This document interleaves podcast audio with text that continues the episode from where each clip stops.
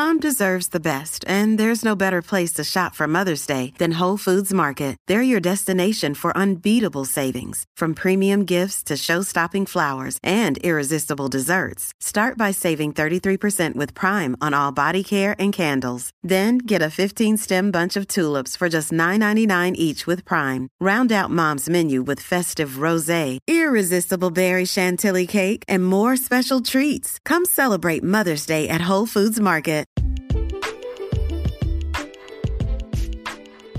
The female athlete triad is a medical condition observed in physically active females involving three components low energy availability with or without disorganized bleeding, menstrual dysfunction, and low bone density. All active females should be assessed for components of the triad and further evaluation should be performed if one or more components are identified.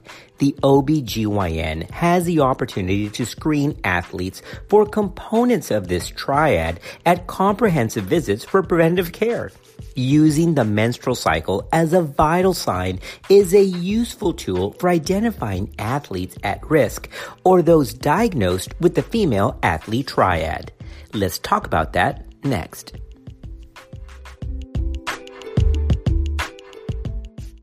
Using the menstrual cycle as a vital sign is a useful tool for identifying athletes at risk of female athlete triad, and it should be an integral part of the preparatory sports physical.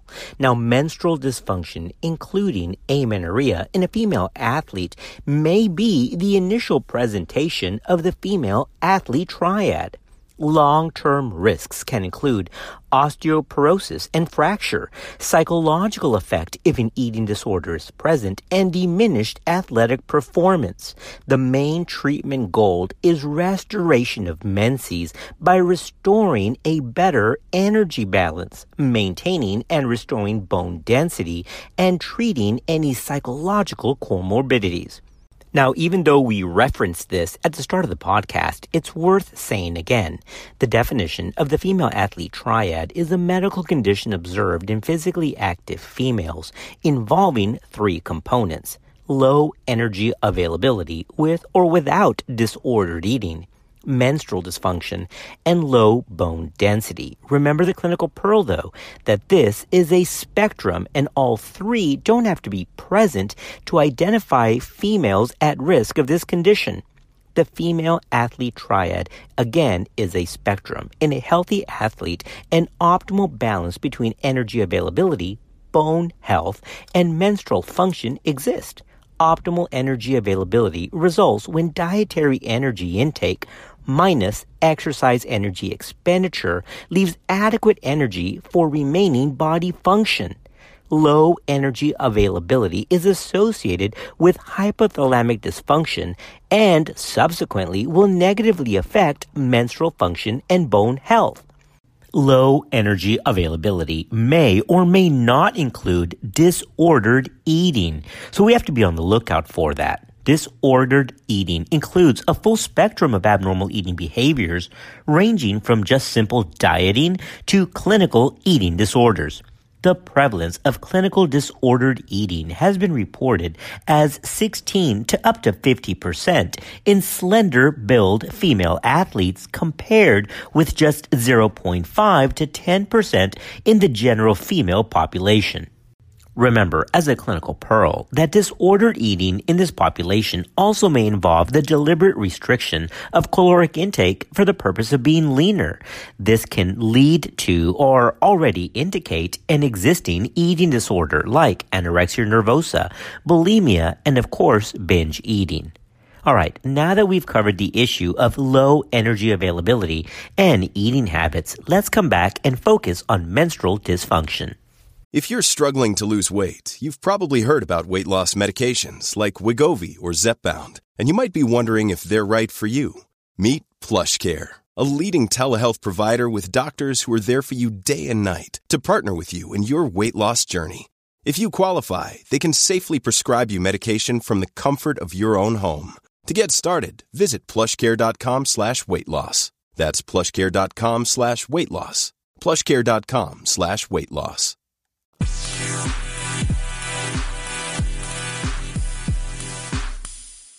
Menstrual dysfunction ranges from infrequent cycles to primary or secondary amenorrhea. Remember that primary amenorrhea should be considered for any adolescent who has not reached menarche by the age of 15 years or has not done so within three years of thelarche. Additionally, lack of breast development by age 13 years should also be evaluated. Now that we've covered cycle issues, what about the implications for bone health? Let's do that next.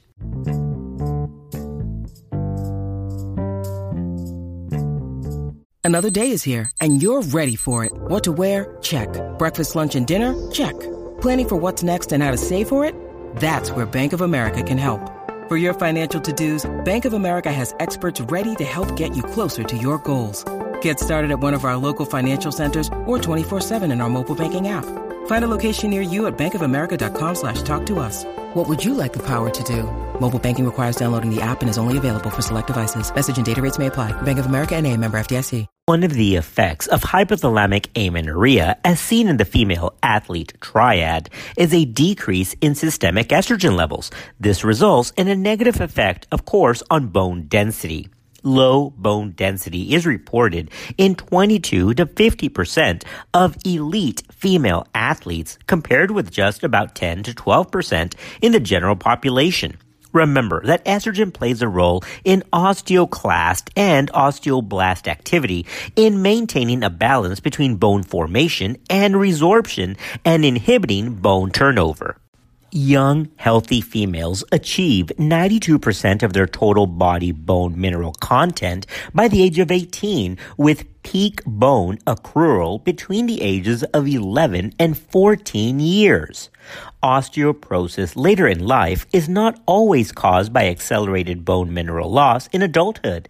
It can also be caused by a failure to obtain optimal bone mineral density during childhood and adolescence because of the differences between athletes and non-athletes, the American College of Sports Medicine do have criteria for BMD screening in the female athlete. Now, if bone mass loss is a consideration, then it's important that when BMD is measured, the Z as in zebra score is obtained and interpreted. The Z score compares BMD for age with sex matched controls, whereas the T score that's normally used for peri or postmenopausal women compares BMD with that of a 30 year old woman. So, using a T score in this relatively young population is not applicable for an adolescent patient who is an athlete.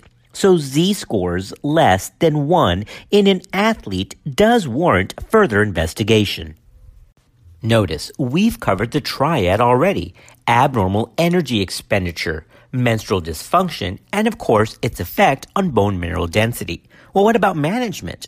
Well, the goal of treatment for those diagnosed with the female athlete triad is restoration of regular menses as a clinical marker or reestablishment of energy balance and enhancement of bone mineral density.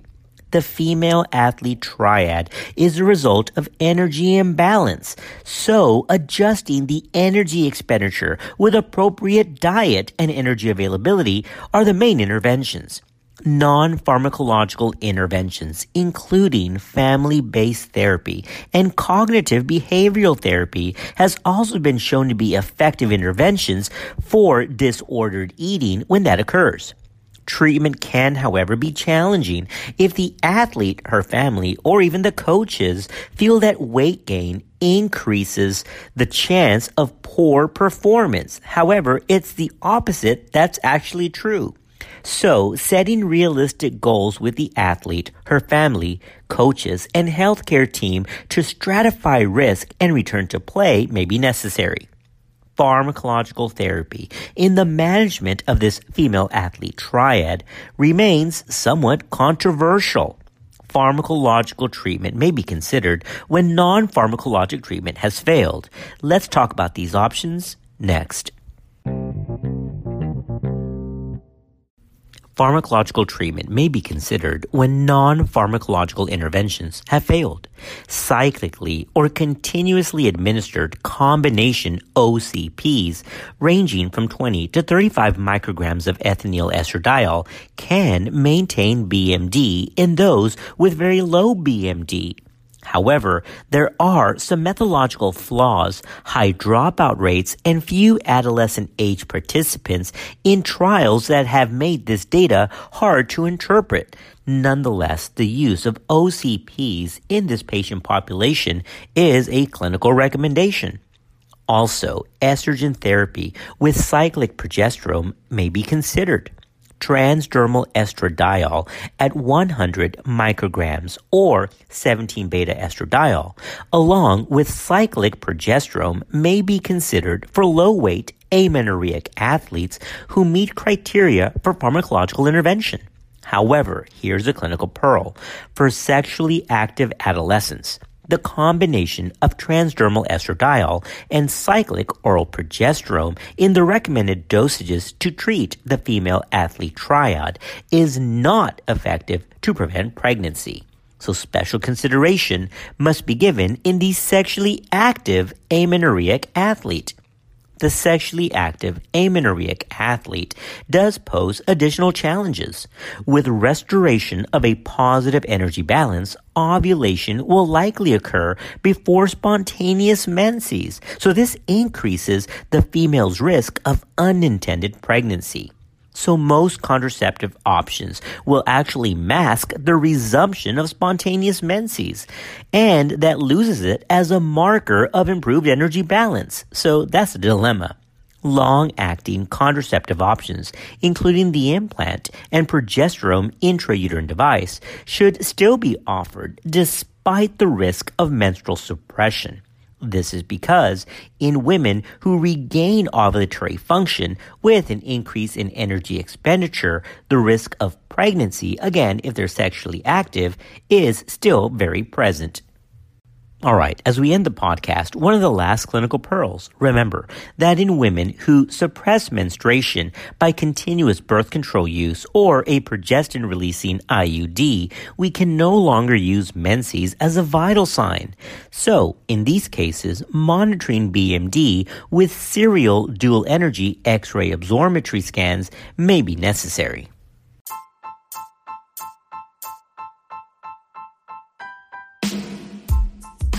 Thanks for joining us on our podcast. In this session, we covered the female athlete triad. The information for this podcast comes from the American College of OBGYN and their committee opinion number 702. Thanks for listening. We'll see you next time on Clinical Pearls.